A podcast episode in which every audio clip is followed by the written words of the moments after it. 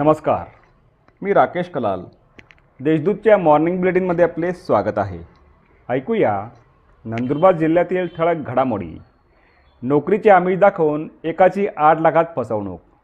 C I S एफमध्ये नोकरी लावून देण्याचे आमिष दाखवून एकाची आठ लाख रुपयात फसवणूक केल्याप्रकरणी दोन जणांविरुद्ध सारंगखेडा पोलीस ठाण्यात गुन्हा दाखल करण्यात आला आहे. जिल्ह्यातील तीन हजारावर शेतकऱ्यांनी घेतला फळबाग योजनेचा लाभ. महात्मा गांधी राष्ट्रीय रोजगार हमी योजनेअंतर्गत सन दोन हजार बावीस तेवीसमध्ये जिल्ह्यातील तीन हजार एकशे अठ्ठावीस शेतकऱ्यांनी फळबाग लागवड योजनेचा लाभ घेतला असून या योजनेत जिल्ह्यातील एक हजार सातशे चोवीस हेक्टर क्षेत्रावर फळबाग लागवड करण्यात आली आहे.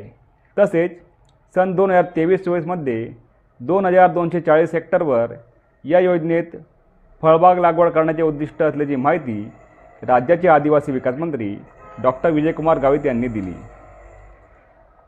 नंदुरबार पालिकेचे मुख्याधिकारी पुलकित सिंग यांची बदली. नंदुरबार येथील पालिकेचे परिवीक्षाधीन आय ए एस मुख्याधिकारी पुलकित सिंग यांची अक्कलकुवा येथील गटविकास अधिकारीपदी बदली झाली आहे. दिनांक पंधरा मे ते नऊ जून या कालावधीत ते गटविकास अधिकारी पदाचा कार्यभार सांभाळतील. जिल्ह्यात वेगवेगळ्या अपघातात दोघांचा मृत्यू तर आठ जण जखमी. नंदुरबार जिल्ह्यात दोन वेगवेगळ्या अपघातात दोघांचा मृत्यू तर आठ जण जखमी झाल्याच्या घटना घडल्या.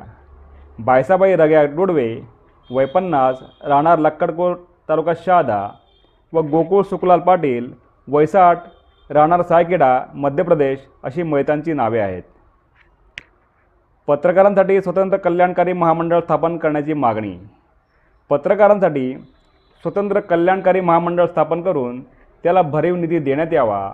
तसेच वृत्तपत्रे व पत्रकारांच्या न्याय मागण्या मान्य करण्यात याव्यात अशी मागणी नंदुरबार जिल्हा व्हॉइस ऑफ मीडियाने जिल्हाधिकाऱ्यांकडे निवेदनाद्वारे केली आहे. अक्कलकुवा येथील कृषी उत्पन्न बाजार समितीच्या सभापतीपदी आमदार आमशा पाडवी. अक्कलकुवा येथील कृषी उत्पन्न बाजार समितीच्या सभापतीपदी आमदार आमशा पाडवी. तर उपसभापतीपदी टेडग्या वसावे यांची बिनविरोध निवड करण्यात आली.